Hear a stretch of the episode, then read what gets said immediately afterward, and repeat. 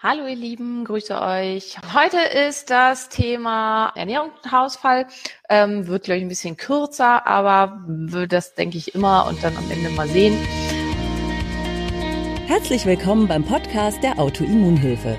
Deine Gastgeberin ist Dr. Simone Koch. Hier erhältst du Wissen über Autoimmunerkrankungen, die wichtigsten Zusammenhänge rund um die möglichen Behandlungen sowie viele nützliche Tipps und Tricks, damit du deinen Alltag bestmöglich gestalten kannst. Noch ein kleiner Disclaimer. Dr. Simone Koch ist in diesem Podcast nicht als Ärztin tätig. Sie führt hier keine Behandlungen oder Beratung von Patienten durch. Sie veröffentlicht hier ausschließlich ihre eigene Meinung und Erfahrungen rund um Autoimmunerkrankungen. Die in diesen Beiträgen enthaltenen Informationen können keine Beratung durch einen Arzt ersetzen und sind keine medizinischen Anweisungen. Die Informationen dienen der Vermittlung von Wissen. Die Umsetzung von Therapien und Behandlungsplänen sollte mit einem qualifizierten Therapeuten erfolgen. Also im Prinzip finde ich als ganz, ganz wichtige Sachen erstmal grundsätzlich da, also jeder Mangelzustand kann am Ende zu Haarausfall führen, also nicht nur die in den letzten Wochen genannten, ähm, sondern jede Art ähm, von Mangelernährung können als ein Symptom nachher Haarausfall machen, weil ähm, es ist unter anderem ein Symptom für einen erniedrigten Metabolismus, ein erniedrigten äh, Reparationsrate und so weiter. Und also insofern kann das halt da schon grundsätzlich ein Symptom von sein. Das heißt, immer wenn ich mich nicht ausreichend und nicht sauber ernähre, kann ein Symptom, was auftreten kann, kann Haarausfall sein. Das gilt vor allen Dingen auch in Form von Diäten, also eine restriktive Ernährung, eine Ernährung mit einem verminderten Kohlenhydratanteil, eine, eine Ernährung mit einem verminderten ähm, Kalorienanteil vor allen Dingen, kann immer als Symptom Symptom irgendwann Haarausfall machen als Symptom des erniedrigten Metabolismus. Also auch ähm, wenn jetzt keine Hypothyreose oder so vorliegt, kann es ähm, zum Runterfahren der mitochondrialen Energieproduktion kommen und dann kein ein Symptom davon Haarausfall sein. Das heißt, eins der Sachen, die man damit beachten muss, ist, bin ich insgesamt ausreichend versorgt? Bin ich auch energetisch ausreichend versorgt? Und gerade bei sehr, sehr langfristigen, starken, krassen Diäten, das wissen ganz, ganz doll vor allen Dingen die Bodybuilder, Bodybuilder und Fitnessleute tritt oft nachher am Ende Haarausfall auf. Und das hat was damit zu tun. Das hat zum einen durch auftretende Mängel, äh, kann zum einen durch auftretende Mängel ähm, kommen. Zum anderen kann es aber einfach daran liegen, dass quasi, ja, das Hunger, also es quasi eine Art Hungersnot ist und ähm, der Körper dann die Reproduktion und Reparation von Dingen, die sehr, sehr unwichtig sind, und Haare sind für das Überleben des Körpers einfach sehr, sehr unwichtig, reduziert sind. Äh, ja, so das spielt erstmal eine ganz, ganz große Rolle. Und wenn du zu dem Klientel gehörst, was vielleicht schon sehr, sehr lange diätet, aus welchen Gründen auch immer, aufgrund von Übergewicht bei einer Schilddrüsenunterfunktion oder einer Autoimmunerkrankung oder vielleicht einfach auch nur aus persönlichen Gründen und es tritt sehr viel Haarausfall aus, dann macht es Sinn, mal eine Pause zu machen, eine Pause mit einem, einer Energieerhaltung, vielleicht sogar eine Pause mit einem leichten Overeating, also wo man mal eine Weile lang mehr zu sich nimmt, als eigentlich nötig ist, um ähm, die Stoffwechselprozesse wieder stärker anzuregen, vor allen Dingen die mitochondriale Energieproduktion wieder anzuregen. Damit sowas auftritt, muss der, äh, das Defizit schon erheblich sein. Aber man muss sagen, also gerade bei den Frauen werden halt zum Teil, aber auch, also im Fitnessbereich auch bei den Männern, werden zum Teil einfach erhebliche Defizite gefahren. Und das spielt dann tatsächlich einfach eine Rolle. Also es gab da ja zu der, eine Stadt, die ich immer nicht aussprechen kann, Massachusetts, Entschuldigung, äh, Starvation Project, wo ähm, und bei Gefängnisinsassen, die sehr hart körperlich arbeiten mussten, die wurden auf eine 1800 Kilokalorien Diät über einen sehr, sehr langen Zeitraum gesetzt und dann wurde geguckt, was passiert mit denen und die hatten zum Teil halt dann nachher Depressionen, Haarausfall, schlechte Haut, ganz, ganz starke psychische Symptome nachher und ähm, das wird oft herangeführt für diese, ähm, für den Hungermodus, in den wir angeblich verfallen, wenn wir unterkalorisch essen. Das ist für kurzfristige Diäten und so weiter ist das Quatsch. Also eigentlich gibt es nicht wirklich einen Hungermodus, außer in diesem Zusammenhang. Sehr, sehr starke körperliche Betätigung und eine langfristige, stark kalorienreduzierte Diät. Aber zum Beispiel im Fitnessbereich ist das was, was genau in dieser Konstellation hausgemacht auftritt, vielfach. Also ähm, extremes Crossfit-Training plus kalorienreduzierte Diät willkommen im Starvation Project. Also das kann da auf jeden Fall eine Rolle spielen. Also Punkt eins, ausreichend Nahrung ausreichend Energie. Das ist das Erste, wonach geguckt werden muss. Dann ein ganz, ganz großer Faktor ist eben Eisen, dass man nach dem Eisen gucken sollte. Und hier ist ganz wichtig zu unterscheiden zwischen zwei- und dreiwertigem Eisen. Also sehr beliebt sind zum Beispiel auch die Eisen aus pflanzlichen Quellen von einigen Supplement-Herstellern. Da ist ganz, ganz klar zu sagen, wenn zum Beispiel ein Magensäureproblem auftritt und da liegt, dann kann dieses Eisen auch aus dem Supplement nicht verwendet, äh, nicht verwertet werden, weil der Körper muss ein Eisenstückchen, ein, äh, ein Eisenmolekül abspalten, um dann das vom Körper verwertbare Eisen zu bekommen. Und das gelingt ihm nicht, wenn nicht ausreichend Magensäure da ist. Das kann da nicht ausgebrochen werden. Also es macht sehr, sehr viel mehr Sinn, gleich das richtige Eisen zu sich zu nehmen. Und das findet sich nur in tierischen Quellen. Das findet sich in pflanzlichen Quellen überhaupt nicht. Also auch wenn ich sehr viel Spinat und sowas zu mir nehme, dann findet sich das nicht. Problematisch ist da, dass bei einer veganen und vegetarischen Ernährung der ähm, Anteil an Magensäure sehr stark runtergefahren wird, weil es nicht mehr benötigt wird, weil eben kein Protein mehr, also nicht mehr so viel Protein und vor allen Dingen kein tierisches Protein gegessen wird. Und der Körper ist ein sehr effizientes Modell und fährt dann entsprechend Produktion an Magensäure runter.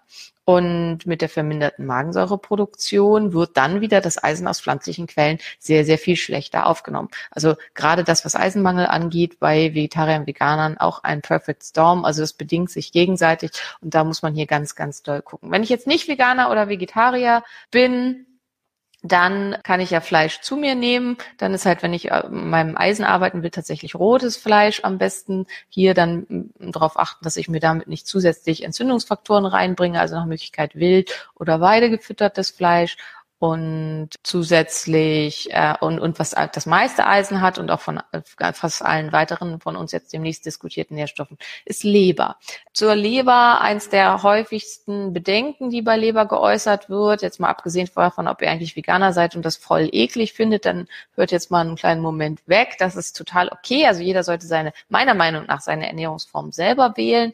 Ähm, aber es ist einfach so, Leber ist das mit Abstand nährstoffdichteste Lebensmittel überhaupt überhaupt. Das liegt daran, weil eben in der Leber ganz viele Nährstoffe gespeichert werden, B12 zum Beispiel, Zink, ähm, äh, Eisen und so weiter. Da gibt es halt ähm, Speicherprote äh, Speicherproteine in der Leber und dadurch ist die Leber einfach sehr, sehr, sehr reich an all diesen ganzen Nährstoffen. So, und wenn man die halt, ähm, ich persönlich kann keine Leber essen, ich finde Leber ultra scheußlich. Ähm, mir wird schon von dem Geruch super schlecht. Was eine Möglichkeit ist, was viele machen, ist, dass sie die Leber in Kleinststückchen schneiden, einfrieren und die gefrorene rohe Leber, weil in der rohen Leber sind noch viel mehr Nährstoffe drin, einfach schlucken. So, wo ich eigentlich hin wollte, ist einer der häufigsten Bedenken bei Leber wird, äh, die geäußert wird, ist, dass gesagt wird, es ist ja ein Entgiftungsorgan. Man würde daher vermehrt Giftstoffe mit der Leber zu sich nehmen. Das ist Quatsch. Also die Leber entgiftet diese Stoffe, die speichert die nicht. Gespeichert sind Giftstoffe viel mehr im Sehnengewebe, im Muskel Muskelgewebe und im Fettgewebe. Also die meisten Giftstoffe finden wir bei tierischen Produkten im Fettgewebe. Ähm, ganz, ganz viele äh, Giftstoffe werden im Fett abgelagert. Also diese Bedenken, die es hinsichtlich Leber gibt, die sind Quatsch. Das Leber ist kein Giftstoffspeicher, sondern ein Entgiftungsorgan. Wenn man grundsätzlich keine Leber essen will aus ethischen, sonstigen Gründen, dann ist das was anderes. Wenn man kein Veganer oder Vegetarier ist und so wie ich einfach aber die, das Zeug nicht runterkriegt, dann kann man es mit der Gefriermethode versuchen. Was auch ganz gut geht, ist Leber unterzubringen, 20 Prozent in Hack. Dann schmeckt man sie nicht mehr so stark durch. Das funktioniert auch ganz gut. Also das so zu den Eisengeschichten, also einmal Verwertungsstörungen bei ähm, pflanzlichem Eisen, ganz, ganz wichtig, dass man eventuell dann eben auch Magensäure mit zuführen muss, um das Eisen vernünftig aufnehmen zu können. Und gute Empfehlungen sind auch Brennnessel und Eisenkraut, vor allen Dingen auch bei Frauen. Ähm, über beides kann man oft eine sehr, sehr gute ähm, Erhöhung der Eisenspiegel erreichen. Das hat mit verschiedenen Prozessen zu tun. Zum einen mit dem tatsächlich enthaltenen Eisengehalt. Hier ist dann wieder auch ähm, das mit der Magensäure wichtig, weil sonst kann der Eisen da, das Eisen da nicht rausgebracht werden, aber auch mit einer Erhöhung der eisenaufnehmenden Mechanismen. Wenn Eisen zusammen mit Vitamin C so sich, zu sich genommen wird, dann wird es wesentlich besser aufgenommen. Das heißt, es macht Sinn, ein Glas mit Zitronenwasser oder so dazu zu trinken, wenn man zum Beispiel ein Fleischgericht isst, tatsächlich ist es auch so, auch wenn man Eisen infundiert, macht es Sinn, Vitamin C hinterherzugeben, um die Aufnahme zu verbessern, also die Verwertung und ein, den Einbau des Eisens im Körper zu verbessern. Zweiter ganz, ganz wichtiger Stoff oder die, die, Stoffgruppen, über die wir sprechen müssen, sind eben Zink und Selen. Und man muss auch hier ganz klar sagen, also wenn man sich die Liste anguckt, wo ist am meisten davon drin, dann sind einfach ganz, ganz vorne die tierischen Produkte so ungern, dass ähm, vielleicht Veganer, Vegetarier und so weiter hören, weil man geht ja immer davon aus, die meisten Mineralstoffe und so weiter finden sich in Gemüse. Das ist nicht der Fall. Und bei den tierischen Produkten hier ganz, ganz oben sind die Meeresfrüchte und hier vor allen Dingen Muscheln und Austern. Vor allen Dingen ganz, ganz, ganz, ganz oben sind die Austern und zwar in einem Bereich, der wirklich krass ist. Also einfach nur mal als Vergleich, die gegarte Auster hat 84,6 Milligramm pro, pro 100 Gramm Auster. Und im Vergleich das nächste Nahrungsmittel, was dann noch relativ viel davon hat, was man, was empfehlenswert ist, was man essen kann im Rahmen auch von Autoimmunerkrankungen, Hausfall und so weiter, ist dann Kalbsleber mit 8,4 Gramm, äh, Milligramm Zink pro 100 äh, Gramm. Das heißt, die Auster hat zehnmal mehr Zink. Ähm, jetzt ist auch die Auster so ein Nahrungsmittel, was man nicht unbedingt lecker finden muss. Also ähm, vor allen Dingen rohe Auster ist was, was ganz viele total ultra scheußlich finden. Man kann Austern auch garen, das viele, wissen viele nicht. Also es gibt zum Beispiel im KDW so als ein klassisches Gericht die gratinierte Auster. Ähm, also auch gegarte Austern ähm, haben noch einen sehr hohen Zink- und Selenanteil und können da ein gutes Nahrungsmittel sein. Ich finde, man kann sich dran gewöhnen. Also ich fand meine ersten Austern auch pui bäh und finde sie inzwischen eigentlich ziemlich lecker. Und ich habe persönlich aber auch das Gefühl, dass mit meinen Mängelzuständen da bestimmte Gelüste quasi aufgekommen sind. Also, oder vielleicht ist es einfach auch Gewöhnung. Also ich kann mich inzwischen für bestimmte Kaviararten und Austern und sowas ziemlich begeistern, was ich ursprünglich mal nicht besonders lecker fand. Natürlich sind das jetzt nicht gerade die günstigsten Lebensmittel, also eventuell kommt man mit Subs hier einfach weiter, aber ich möchte euch einfach so ein bisschen mit was an die Hand geben. Ja, und ansonsten, wie gesagt, das nächste ist da dann halt auch wieder die Leber. Und ähm, das nächste dann, was aber dann viel, viel niedriger ist, also mit 0,6 Milligramm, also viel, viel weniger pro 100 Gramm haben wir dann die Kohlgemüse, Brokkoli und so weiter. Auch mit einer der Gründe, warum die eben so oft propagandiert werden als Nahrungsmittel, die man dann auch ja, Lisa schreibt, die leben noch, das stimmt, ja. Der, äh, also insgesamt muss man die essen mögen, ist das äh, lecker und so weiter ja, also man schmeißt ja auch lebendige Muscheln dann ins Wasser und lebendigen Hummer und so weiter, wenn man die gratiniert oder kocht. Und ansonsten, es wird halt, ja, da will ich jetzt nicht ins Detail gehen, ob man das eklig findet oder nicht. Es ist hier jetzt hier eine Wissensveranstaltung und es geht hier jetzt nicht um ethische Gründe, sondern darum, wo ist was drin. Äh, ich, ethisch will ich das auch gar nicht mit euch diskutieren. Das muss, finde ich, jeder für sich selbst entscheiden. Und ich finde es völlig egal, okay, wenn man das bäh und pfui und äh, ablehnenswert findet. Da muss man einfach aber wissen, dass die Auster einfach mal 100 Mal mehr Zink hat als der Brokkoli. Und da muss man entsprechend sehr, sehr, sehr, sehr, sehr viel Brokkoli essen, wenn man das nur über seine Ernährung schaffen will, wenn man da Mängel hat. Mit Austern zum Beispiel könnte man auch ohne Supplements durchaus seinen Nährstoffbereich äh, da decken. Und dann ganz, ganz wichtiges Thema sind die Fettsäuren. Das hatten wir auch beim letzten Mal schon genannt. Hier vor allen Dingen ganz weit oben zu nennen die Gamma-Linolensäure und die findet sich vor allen Dingen in ganz großer Menge in Bordsamenöl. Borschkraut ist tatsächlich ein ziemlich, also ich spreche auch oft, also so bei Ernährung mit Kräutern und so, dass man die Wildkräuter einfach wieder, also wir haben uns sehr daran gewöhnt, ganz viele verschiedene Kräuter zu verwenden, die eigentlich in unserem Breitengraden nicht vorkommen, sei es jetzt Pfeffer, Paprika, ähm, Chili, äh, ja, äh, Kumin, Kreuzkümmel, äh, Entschuldigung, Kreuzkümmel ist Kumin, ich weiß. Nein, ich meinte Koriander, Koriandersaat. Also wir haben uns sehr gewöhnt, da diese ganzen verschiedenen Saaten und so weiter zu verwenden, die es hier eigentlich aber ursprünglich nie gegeben hat. Und zum Teil hilft es einfach, sich rückzubesinnen, dass wir und unser Wald und so ganz viel wirklich geschmacksexplosive Kräuter und so zu bieten hat. Und es lohnt sich damit, sich ein bisschen auseinanderzusetzen. Und ich würde gern in der Folge demnächst irgendwie, also Wildkräutersammlung und Wildkräuter und so finde ich da super und da halt sinnvoll. Hier wird gefragt nach bioverfügbaren Nahrungsergänzungsmitteln. Klar, das ist eine Möglichkeit. Wir reden halt heute hier über Ernährung. Borretsch, genau, Borretschkraut ähm, wird auch bezeichnet als Gurkenkraut. Also da waren wir jetzt gerade bei, gehört halt mit zu den Wildkräutern, die viel da auch zu finden sind, kann man auch in seinem eigenen Garten anbauen. Klassischerweise, wenn man da so äh, dran reibt, dann riecht das ganz stark nach Gurke. Deswegen wird's Gurkenkraut genannt. Nicht, weil man das in Gurken reinschmeißt, sondern weil es selber so stark nach Gurken riecht. Ähm, hat einen sehr frischen, sehr leckeren Geschmack, kann man auf jeden Salat mit drauf machen und so. Man kann auch die Blüten essen, das sieht sehr hübsch aus.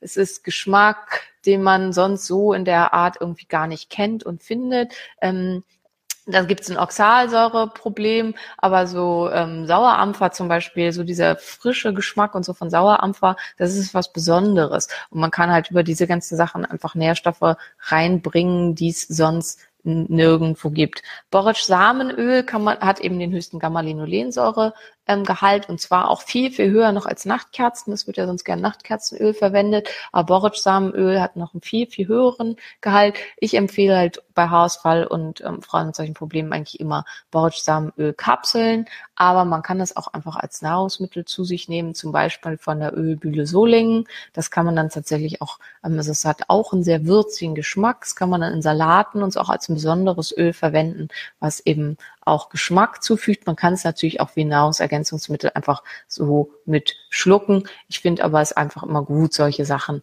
ernährungstechnisch zu integrieren und da entsprechend mitzugucken.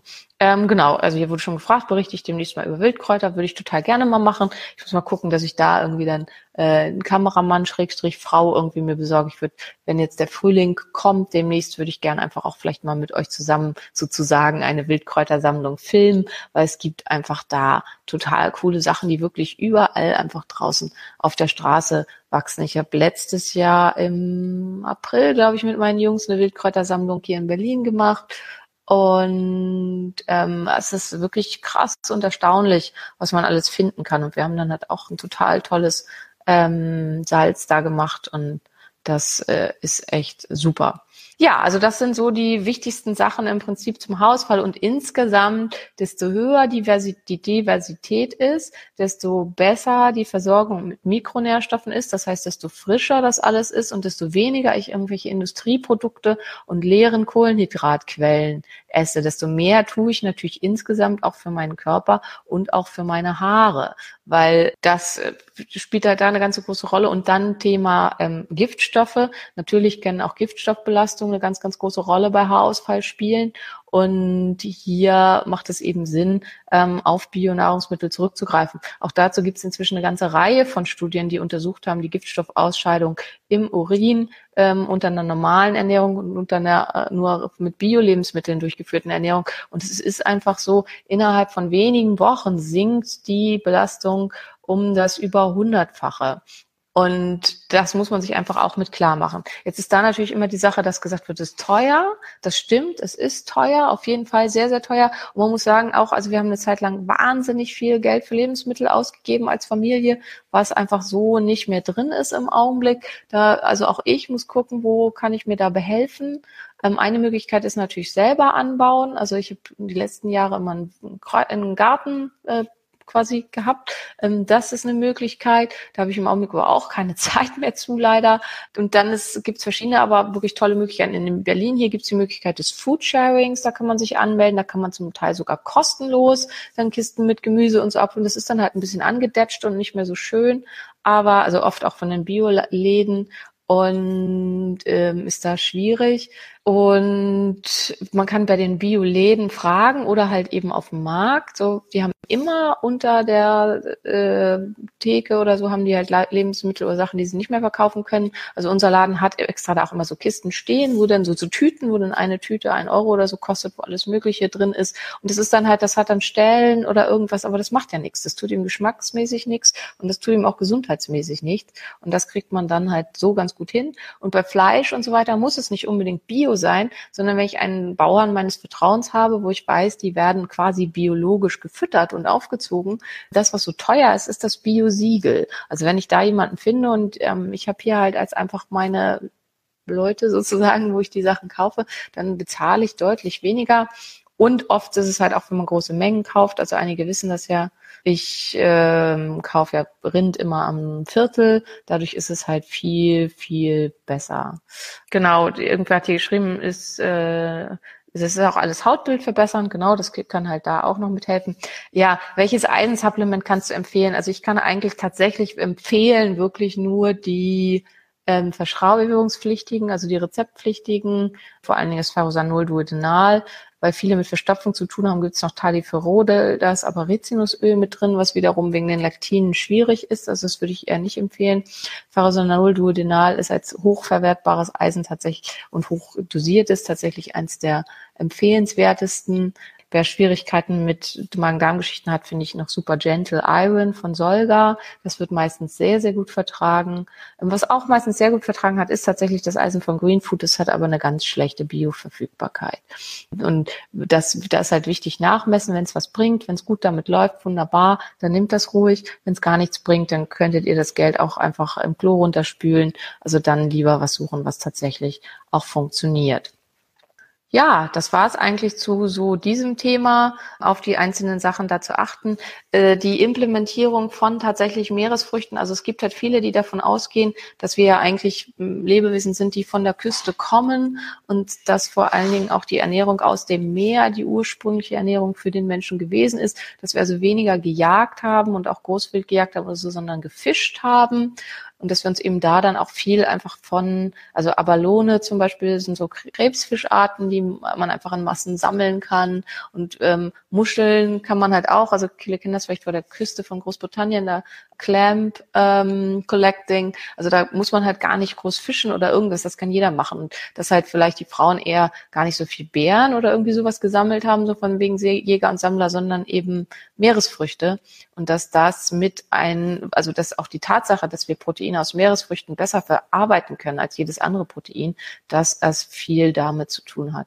Wie oft sollte man in der Woche Fleisch essen, um seinen Eisenhaushalt zu decken? Das hängt halt ganz stark davon ab, wie gut du Eisen aufnehmen kannst. Das ist halt leider das Problem. Also bei mir ist zum Beispiel durch meine jahrelang unerkannte Zöliakie ist wahrscheinlich der Anteil des Darms, der das Eisen resorbiert, so stark zerstört, dass ich es über die Ernährung trotz aller Bemühungen tatsächlich gar nicht schaffe. Also ich habe fast alles da versucht und es geht einfach nicht. Und das gilt für viele mit Autoimmunerkrankungen, weil es ist nur ein ganz kurzer Abschnitt des Darms, der Eisen aufnimmt. Und wenn der defekt ist und wenn der Schwierigkeiten hat, dann funktioniert die Eisenaufnahme nicht. Deswegen ist es schwer, da tatsächlich was zu, sagen. Viele haben Magensäure Probleme. Und dann müsste man natürlich viel, viel häufiger Fleisch essen, als bei jemandem, der eben super aus der Nahrung ähm, Eisen resorbiert ist. Insofern kann man da, finde ich, keine saubere Empfehlung zu geben.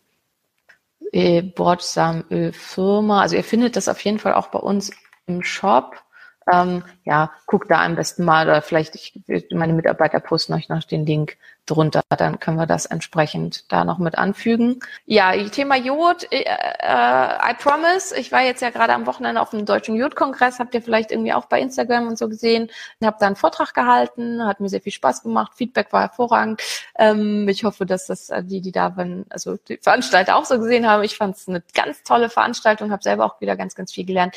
Dieses Jod-Hashi-Thema, das ist äh, ja immer wieder ein Thema da viel, ganz, ganz viel Fehlinformation, dass Haschis keinen Seefisch essen sollen, ist schlicht und ergreifend nicht korrekt. Aber es ist halt eben ein sehr divergentes und sehr vielschichtiges Thema und ganz, ganz versprochen, wir machen demnächst mal einen Themenmonat Jod und werden das dann in aller Fülle besprechen, weil es gibt einfach viel zu beachten, damit Jod gut verträglich ist, auch für jemanden mit Schilddrüsenerkrankungen, in welche Menge er verträglich ist und so weiter. Und äh, wichtig ist eben, dass eine Jodversorgung gewährleistet ist. Ja, also es hat mir heute wieder sehr viel Spaß gemacht mit euch. Ich bin damit für heute durch. Schön, dass ihr alle da seid. Und ich wünsche euch eine fantastische Woche. Und wir sehen uns nächste Woche. Nächste Woche machen wir Haarausfall Q&A. Ähm, also Fragen, alles, was ihr irgendwie vielleicht an Fragen dazu habt. Ähm, da ist es dann auch völlig egal, was genau. Bitte aber wirklich Fragen zum Haarausfall stellen. Genau. Ähm, Anna fragt hier noch nach einer Östrogen. Guck dir mal die Beiträge aus den letzten Wochen zu. Wir sind, also ich habe äh, zum Thema halt ähm, Hausverursachen und Behandlung habe ich jeweils relativ viel über Östrogen gesprochen und ähm, das auf jeden Fall angucken. Zu hoch ist auf jeden Fall auch immer nicht gut. Das ist äh, ganz, ganz wichtig. Also äh, der goldene Weg liegt in der Mitte. So, macht's gut. Tschüss, bis demnächst. Danke, dass du bei der heutigen Episode dabei warst. Mehr Tipps von der Autoimmunhilfe findest du unter www.autoimmunhilfe.de. Wir sind auch auf Facebook, Instagram und YouTube aktiv. Den jeweiligen Link findest du in der Podcast-Beschreibung. Gefällt dir dieser Podcast? Dann freuen wir uns, wenn du auf iTunes eine Bewertung schreibst und den Podcast mit deinen Freunden teilst. Damit hilfst du uns, dass wir wiederum noch mehr Menschen da draußen erreichen und ihnen helfen können.